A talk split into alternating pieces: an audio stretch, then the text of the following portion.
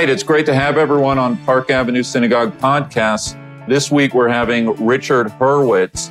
He's the author of In the Garden of the Righteous, the heroes who risked their lives to save Jews during the Holocaust. He is going to be our speaker on our Yom HaShoah observance on Monday evening, April 17th, an evening of music, an evening of memory, and an evening with a fabulous author of an important new book, In the Garden of the Righteous. And here today, we have a little taste, which hopefully will encourage you to be present at the program on Monday, April 17th at 7 p.m. Let's listen to my conversation with Richard Hurowitz. Welcome to Park Avenue Synagogue Podcast. It's wonderful to welcome our entire listenership for a fabulous conversation on an important new book uh, that is out right now uh, called In the Garden of the Righteous The Heroes Who Risked Their Lives to Save Jews During the Holocaust. Um, on Park Avenue Synagogue podcast, we try to bring conversations that are of relevance, urgency, not just to the American Jewish community, but the human condition as a whole. And I think with this book um, by Richard Hurowitz, um, we have a conversation that is obviously um, connected deeply uh, to the Jewish people. But I think as the conversation unfolds, as we talk about uh, righteous Gentiles, those heroes who risked their lives to save Jews during the Holocaust, it's really bigger than that.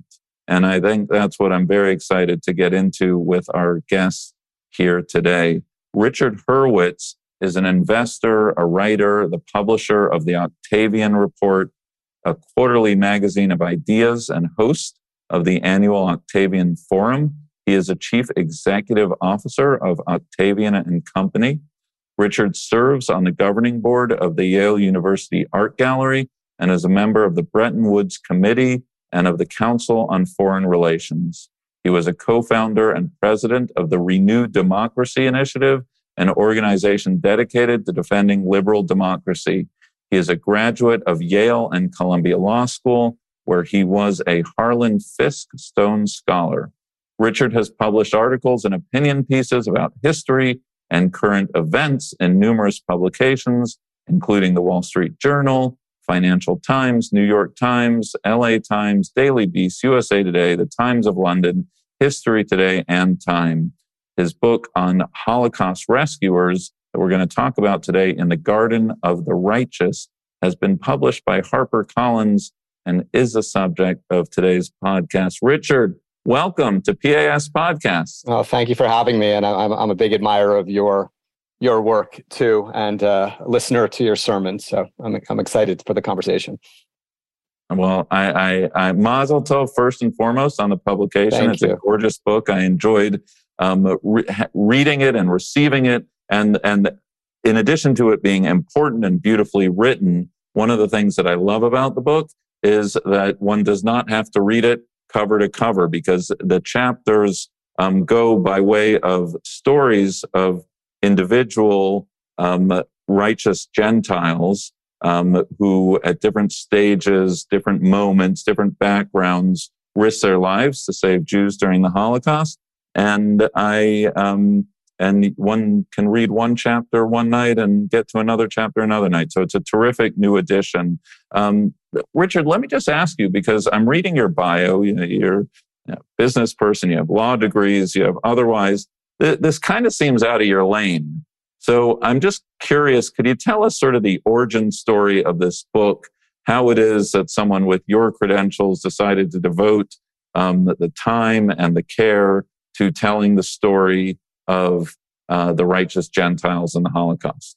Sure. Um, so I did, I did, um, I did study history at Yale, and so I, I am a trained historian. And um, actually, when I when I was in college was when the um, the U.S. Holocaust Memorial Museum opened in Washington, and um, my family's been here for for generations. So we, we don't I don't have Holocaust survivors, although my my mother in law is a is a Holocaust survivor. Um, but uh, my family, like a lot of Jewish families, made the pilgrimage down to see it, and I I still remember going through that enormously enervating exhibit, and the you see that the pile of shoes, and they're of all, I mean, mm-hmm. including children's shoes. And at the time, you know, I I, I came out and and um, you know I was a sophomore in college, and it was, it really affected me. And I and at the end of the exhibit, they had a room where they um, they had a, a, a, small exhibit dedicated to people who had tried to rescue Jews and tried to tried to um, you know do the right thing, which is obviously very few people. And I remember gravitating to a photo, which is in the book and is actually also on the cover of the book, of a young guy with a pipe who was around my age, the age I was at the time. And he was a member of a group called the White Rose who tried to foment a student uprising. And um, they wrote leaflets that they circulated. He actually um, wrote the second leaflet, which is one of the first documents that publicized the Holocaust. Um, and they, he said that several hundred thousand Jews had been killed in the most bestial way, and they they they were very idealistic um, young people, and and um, they were unfortunately turned in by a maintenance man at the university, and Hitler himself sent down a, his personal judge, and they were executed within within days, and it was a very tragic story. Um, but it, there was something really um, also very inspiring about it, and and that stayed with me ever since. I actually thought about doing my thesis in college on it, um, and um, and then years later, um, I I was researching another book project about my cousin who was at Nuremberg, and I found a story about a project to bring Jews to the Virgin Islands right after Kristallnacht, which had been blocked, and it was an unknown story by the State Department. And I wrote about it in the Wall Street Journal, and I had a huge response. And then I wrote a story about the White Rose on the 75th anniversary of their execution. And um, and again, that story, it was for the New York Times, just went completely viral. And so I started writing these short pieces for opinion pages in the Journal and the Times and the LA Times, the Daily Beast. And, and I just found, you know, an, an enormously positive response. And I've written other things on finance and, you know, where you get real people come at you. And, but there was something really, um, I think people really had a hunger for these stories. And um, and so so that was sort of the origin of the project. I decided to turn it into a book. And then as I've gotten into rescue in general, it, it also is a very, very shockingly undercovered area of of of history and of Holocaust studies. And there were some reasons for that we could talk about right after the war, why it, it wasn't focused on. But um, you know, to me, there's a historical injustice that everybody knows the name of Goering and everybody knows who Himmler was and Hitler. And yet, some of the people in my book, uh, you know, like Aristides de Sousa Mendes saved probably 30,000 people. Nobody's heard of him. And, uh, and uh, once you get past Wallenberg, the first people of a certain age, and, and then and then Oskar Schindler, I mean, we know very, very little about these people who were some of the most heroic people in the world. So, you know, I felt, um, you know, that there's a gratitude is obviously a important Jewish value and it's important humanist value. And so the book to me is in part also also about um, gratitude, and then it's also about you know I try to talk about what are some of the lessons that we can learn today to make our society better, to prevent things like the genocide, um, and to sort of create a kinder, um, more um, more more empathetic society. And I think, despite everything going on, at least from the reaction I've had to the book, there is there are many people who are interested in that. Yeah. So I want I want to get to the particular stories, but I want to I want to focus in on on this thought that you just shared because when we focus and uh, I'm a rabbi, I'm a Jewish educator, I'm constantly, you know, asking um, you know, how how to tell the story and what aspect in this case the Shoah, the Holocaust that I'm going to focus on and um, and there are um, the perpetrators uh, of horrific acts then there is, of course, um, the the willing executioners, right? And we can talk about those who stood idly by. I think right, Goldhagen, other authors have talked about how it is. And then here, um, we're speaking right in the scope of six million and, and many six million Jews, and you know, a far greater number of humanity um, murdered at the hands of of, of Hitler. Um, and and the Nazis uh, that we should focus on what what numerically is probably uh, in in relative terms a very small number of lives. Um, I, th- I, think in your book you point out that um, some twenty seven thousand. Do I have that number right? Yeah. Have been honored um, as righteous Gentiles, those who at personal risk and sacrifice save lives. So we're, we're not talking, I mean, that's a lot, but it's relative to the number of people who stood idly by. It's, it's not a big number. And I think the fear is, and I remember, you know, whenever I walk into Yad Vashem in, in Jerusalem, I, I ask myself this question why is the very first thing that we are, um, uh, when, when we, you walk into Yad Vashem, the Holocaust Memorial, you see um, the garden for the righteous Gentiles.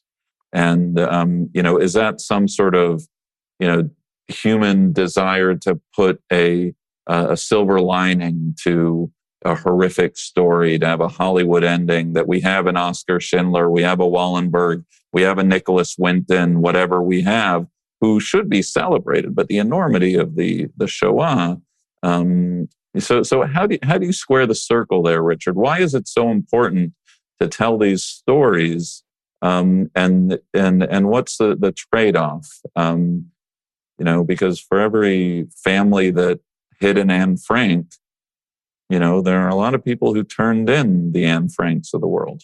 Oh, absolutely. I mean, there were 27,000 people have been honored by Yad Vashem out of 500 million people in Europe. I think if you filled Madison Square Garden with an average selection from Europe, it's like one or two people would have been rescuers, right? And they have very stringent criteria in Yad Vashem, but even if you multiply by 10, you're still talking about a tiny fraction. Um, my friend Abe Foxman uh, and I have talked a lot about this um, because Abe has been at the forefront. You know, was the former head of the ADL. Has been kind right. of he was hidden, wasn't he? He was a hidden a... child, and um, he's been at the forefront and a big supporter of this project. And you know, in the gen- in the generations right after the war, um, there was uh, the view that you just articulated, which I think is still fair, that you don't want to distort the record. And people in general were fascinated by what drove people to evil.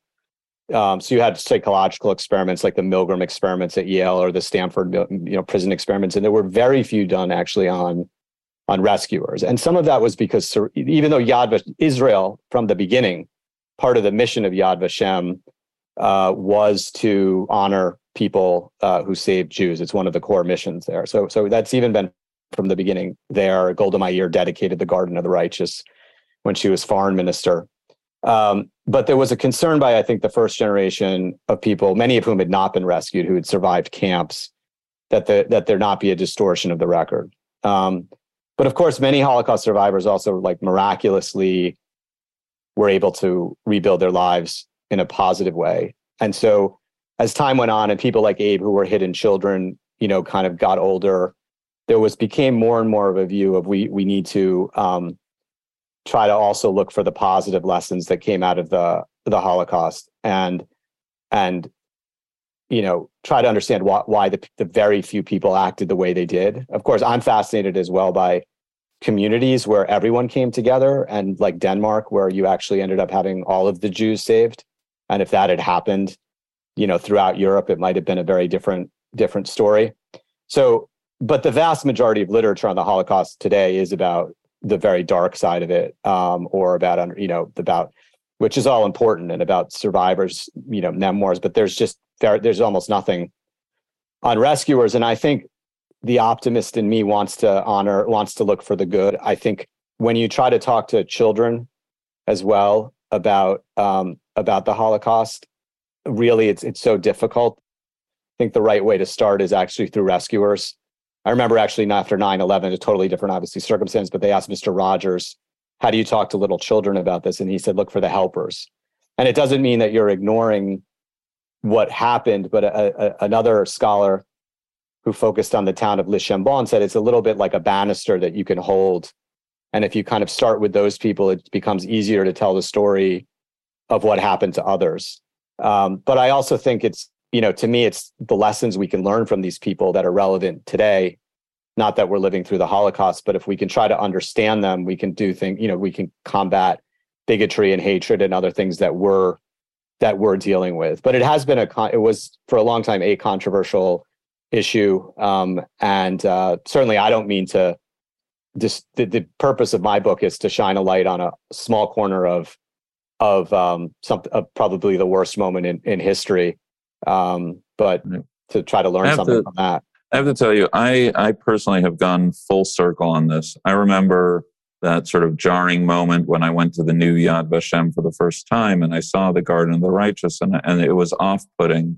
Um, and now um, I think it's deeply important, as is your book deeply important, um, not in a way to whitewash the horrors of the Shoah. Um, but for me, I mean, uh, it's not lost on me that your book is called In the Garden of the Righteous. This is a little rabbi splaining here, but I think it's um, goes back to in the Garden of Eden, in the sense that um, to be human, as as Genesis teaches, is um, to be given um, free will and to given choice, and um, and that means the choice to choose good and evil. And as Heschel said, right, um, it you know all uh, may be some may be guilty, but all of us are responsible um, in the sense that uh, at every decision point in our lives, um, we actually have the choice of how to respond. And so by highlighting, by elevating um, those individuals who asserted their free will at their own risk in order to prevent the loss of life of, in this case, Jews, um, is um, important in and unto itself, but also um, further damning those who either committed crimes or allowed crimes against humanity, against the Jewish people, um, to to be inflicted. And I always I don't know where it is. I, I think I saw it in uh, in Germany. There's a uh, in Berlin. I don't know if it's still there. There was a museum of of terror or something, and I remember seeing. For me, it was a bunch of folk um, stockyard workers extending their arms in the 1930s, you know, in the in the Sieg Heil, you know, uh, demonstrating their loyalty. And there was one worker in it who's crossed his arms. And I, I don't even know where the photograph is. I just remember the photograph. And and that photograph has has has always stuck with me because I say to myself, that guy who was a, a dockyard worker, right, surrounded by a bunch of of of people professing loyalty to the Nazi ideology or party. He stood there and he crossed his arms and he asserted his free will. And, and, and I think for me, uh, Richard, I think that's the power of your book and of, of the reason why we highlight these stories. I totally agree with that. And, um, you know, I talk a little bit in the book, and I'm not as well qualified at all as you are to, to, to speak about about this but i did talk a little bit about you know there's obviously the question that everyone struggles with about you know where was god during the the holocaust and elie wiesel talked about that and then sort of changed his his view. And, and i did talk about a little bit that to me these people are evidence of the you know because of free will you know the divine spark that we all have but so many people lost at that period of time. And so that that's a that's a that's a I, I did talk a little bit about that. And and rabbi Sacks talked about it and i, I quoted him uh, you know the first righteous among the nations was the the pharaoh's daughter and yeah. and the, the tradition that she was able to go to paradise one of nine people directly during her lifetime and you know that even in the beginning you know the, this concept of of not just saving jews but saving others is so is so profoundly part of of our religion and and and and our and and uh, and teachings. So let's let's talk about one. Um, the the book opens with a story I didn't know. I mean, I had heard the Sugihara story. I had heard the Irena Sendler. You know, there there's certain narratives that we know, but I had never heard of Aristides Sousa Mendes and the story yeah. of of June 1940. Just so people can get a sense of of the stories um, that you are retrieving and and telling um, and his um, what, what, what, who was he and and and um, who were the people he saved? Sure. So so um, moment of 1940 so a recent uh, review of the book actually called him the breakout star of the of the book. Um, uh, so so uh, Aristide de Sousa Mendes was he was an aristocratic Portuguese um, uh, uh, diplomat. Um, he was a twin. And his brother was the very serious one who ultimately actually became foreign minister. And Sousa Mendes was this bon vivant. Um, he was one of those diplomats that was an unbelievable host. He hosted people like Einstein in his home, and he posted all. He was all over the world. He had 14 children, and including in the United States. And so in, at his home in Portugal, they would fly the flags of all the places that his children had been born. And um, when he, when he, and he was a devout Catholic, um, although he actually believed that that like many Portuguese, he was descended generations ago from conversos, but but he was a very devout Catholic. And um, he ended up posted uh, when he was in his 50s um, in June of 1940 as the consul general in Bordeaux. And when the Nazis invaded in in that month, um, as as you may know, there was a probably the largest traffic jam in human history as millions of people fled the north to the south um, away from the advancing Wehrmacht, then also in an attempt to get over the border into Spain uh, or Portugal, which were neutral countries. And from there, you could generally go to, you know, if you had the right papers to the United States or Palestine or elsewhere.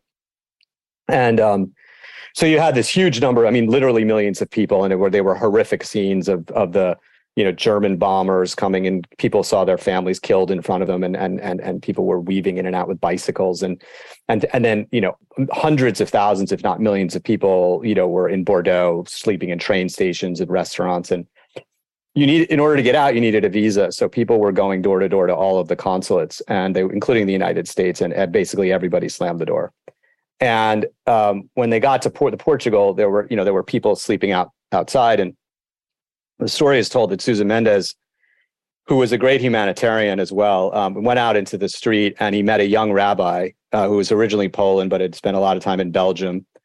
And they started talking, and they, that he also had Sousa Mendes had 14 children, and and the rabbi was there with a lot of his children, and and the Sousa Mendes said, you know, my consulate's kind of empty. I just had all my children home except my two oldest boys. Would you like to come stay the night? I feel badly you're you're sleeping out on the street. So they they went and they spent this night together and it's talking and um and Sousa Mendes said, you know, I'd really like to help you out and I can I think I can give visas to your family. But let me back up for one second. So there was Salazar, who was the dictator of Portugal, um, was was sympathetic to the Germans, but his main policy was that there not be a uh, uh, that Ger- that Spain and Portugal not get pulled into the war and there not be a refugee crisis. So he had sent very strict orders to all of his diplomats nobody gets allowed in, particularly Jews. And it was very, I mean, they sent out circulars, everybody knew it. So, so Sousa Mendes was willing to kind of like, you know, bend the law a little bit for this guy, but the rabbi said to him, I can't leave every, all my other, all the other Jews here. So mm-hmm. thank you. It's very kind of you, but I can't. Yeah. And Sousa Mendes had this moment where he had a kind of, a, he described it later as a nervous breakdown. He took to his bed. And then after a couple days, he got up and he said, he had this great line. He said, I would rather stand with God against man than with man against God. And then he went outside and he said, I'm going to give a visa to every single person who needs one. And then in a over the next three weeks, and he moved around to a couple of other cities as well. He issued thousands of visas. Each visa could cover a, a family. He personally escorted people across the border. Among the people he saved were um, Salvador Dali and his wife, um, the people who wrote Curious George, who had the manuscript with them, um, the Habsburg family, the Rothschilds, and then just thousands of ordinary, mostly Jewish refugees. And um, and so so then you know they they met, they got out, and um, when uh, France capitulated, he was summoned back to Lisbon, and um, he Salazar was livid, um, and he um, he he was brought up on disciplinary charges. He was fired from the Foreign Service. His pension was basically removed. He um, had to eat in the Jewish soup kitchen, um, and he uh, over time had to sell off all of his possessions. Uh, his wife died prematurely. He had a stroke and died prematurely, um, and and quite frustrated because the Portuguese later sort of took credit for a lot of what what he did. And um, it took decades for him to be recognized. Actually, the United States recognized him way before Portugal did. But today he's a, a hero in Portugal. And um, they, they think that his, um, his rescue, and no, again, as you, no one's heard of him, or very few people outside this kind of scholarly world have heard of him. But um, they believe he was, this was the largest rescue by a single individual in the entire Holocaust. And he may have saved as many as 30,000 people. And, and a remarkable experience I've had with people like him or a Sugihara is whenever I've written about them, inevitably, not only will people write to me like, I'm alive because of this person, but people I know will will uh, Wow. will say that. I mean, it's probably likely, given the audience that we're talking to right now, that there are people listening to this podcast that may be alive because of because of uh, Sousa, Sousa Mendes. Men- yeah. Let, let me ask you because we're um, and every chapter is a story, some known, some unknown, um, and that's actually the the what this book is all about. Um, but as as I think about all the various personalities, and I think you use a term towards the end called the, the altruistic personality. You know what what drives someone. Um, can you come up with any grand theses? Right? Is it their faith? Is it their nationality? Is it their um, you know what what what's in the cereal, the secret sauce? Is there anything that make that you you can say these righteous Gentiles I profiled all share X characteristic that when the going got tough, they put their necks out to save Jewish lives, or or not? I think the answer. So it's ye- yes. I think there are. Um, there were very, as I said, very few psychological studies done. The one most comprehensive one actually found that the only commonality that they really zeroed in on was actually how you were disciplined by your parents, and that people who were disciplined in a, in a loving way, in a rational way, where they were explained to them what they did wrong and the punishment was commensurate with the with with what they did, they they tended to be much more likely to rescue as opposed to people whose parents just ira- were irrational and would use violence and like fly off a handle. That's not entirely satisfying as a as a complete answer. Um, you know, I I think from the stories that I I I looked at, i i for sure, if you were somebody who was in an international profession where you were in touch with people from other countries or are different from you, that was important. Creative people tended to be more more rescue. Um, faith I think was the single most important um, uh, uh, sort of commonality, um, not for everyone, but, but believe in something bigger than yourself, but certainly religious faith of many kinds. So I have Catholics, Protestants, Orthodox, Muslim, Greek, you know, Eastern Orthodox. Um, Mhm. if you believed in the real teachings of, you know, uh, some of which come from the Old Testament, love, you know, love thy neighbor as thyself, um, the parable of the Good Samaritan, uh, New Testament. I mean, th- though, if you believed in that as opposed to sort of being involved with the church because of the hierarchy and all that, like that really made a difference. Um, but I would say if there was one thing um, that really stood out, it was that almost all of them had some parent or other role model um, as a child who did two things. One is really modeled for them a belief that other people uh, are the same as that we're all the same, that we have a responsibility to each other, that we shouldn't be prejudiced against other people, expose them to that. Um, that was really important. And also, a lot of them actually were grew up in kind of loving homes where their interests were valued, and that generally led to strong self-esteem. So some of these people would have been considered in normal times eccentric, but as you were talking about the you know the guy who crossed his arms in that famous picture, these were people who really um, uh, didn't they thought for themselves and they didn't go along with the crowd. And and at this time, obviously, the crowd is all the people you were talking about who were you know the bystanders or the collaborators, but they Yeah. really had an ability, a very strong inner um, strength to say this isn't this isn't I don't this does not consistent with my moral compass or what I believe is right. Mhm. And so that that that actually is from a psychological standpoint a, a commonality um, among them. And and then there's a there's a whole separate sort of you know kind of work I've done on communities that came together, but that's that's sort of a whole separate conversation. Um, Right. So, uh, final question: just the the timeliness of the publication. I mean, I have to imagine that any righteous Gentiles um, of the Holocaust era um, are no longer, if if any. I mean, this is this is a generation like the Holocaust survivors themselves, who are are increasingly fewer and further between. Um, but I also am aware of what's going on in the world right now and um, the the countless instances, whether it's war, whether it's the environment, um, whether it, it's any number of uh, um, issues here in America, that we're constantly um, uh, faced with the question of whether to be an upstander or to be a bystander. Um, so I'm just wondering how you um, would situate this conversation uh, in the context of, of 2023. Why is this so very important?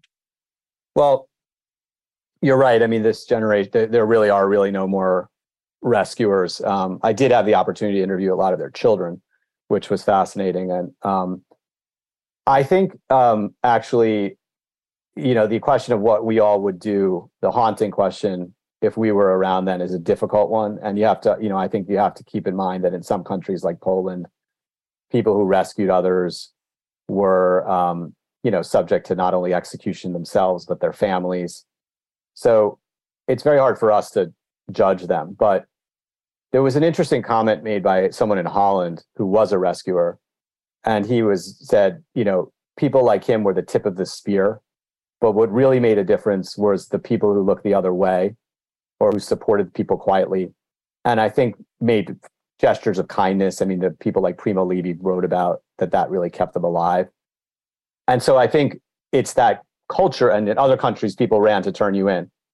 And I think as well, um, you know, what, so that's what, you know, when you look at communities, I think it really, small things make a big difference. And so, you know, I don't, you know, thank God would none of us hopefully ever have to live through anything like the Holocaust, but there are horrific things going on in the world right now. There, you know, in Ukraine, there are horrendous war crimes being committed. There's Uyghurs in concentration camps. Um, I'm sure many people on this pod listening to the podcast know people who are doing quite heroic work on the front lines there. But but supporting people like that is important. And I also think, even as it, you know, it's so important to start with children. And so people make fun of the anti-bullying campaigns and things like that. But I actually think it's quite important that to say, you know, you really can make a difference when you, um, if you have a, you see someone being bullied or someone being, um, you know, uh, not just discriminated against, but just being treated. Uh, if you stand up and if we have a culture where you know the vast majority of people don't tolerate that, that really makes a big difference. And and and when the, the Holocaust didn't happen overnight, right? Yeah. It started with words. It started with things like the Jewish boycott, boycott of Jewish businesses, which people just went along with, and then it emboldened the Nazis. So, I think it's very important to speak out and mm-hmm. um, and it's so we're a long way off from anything like the Holocaust, but we do I think need to to model some of the courage these people had in in our own society of of of, of trying to do whatever we can to to say that that's you know we that uh, we don't tolerate that kind of um, behavior and and I think that that sort of sows the seeds of something of a better world as opposed to going in a very dark direction.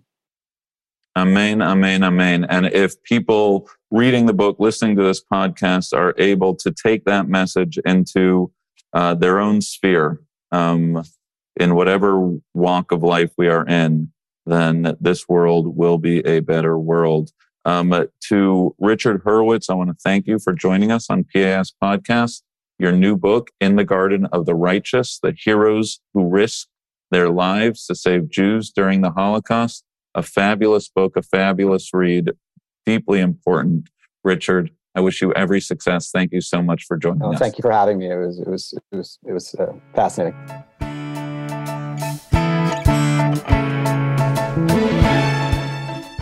Thank you for listening to the Park Avenue Synagogue podcast.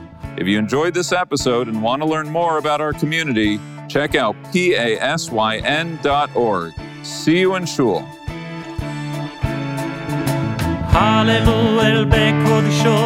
Hallelujah, Hallelujah.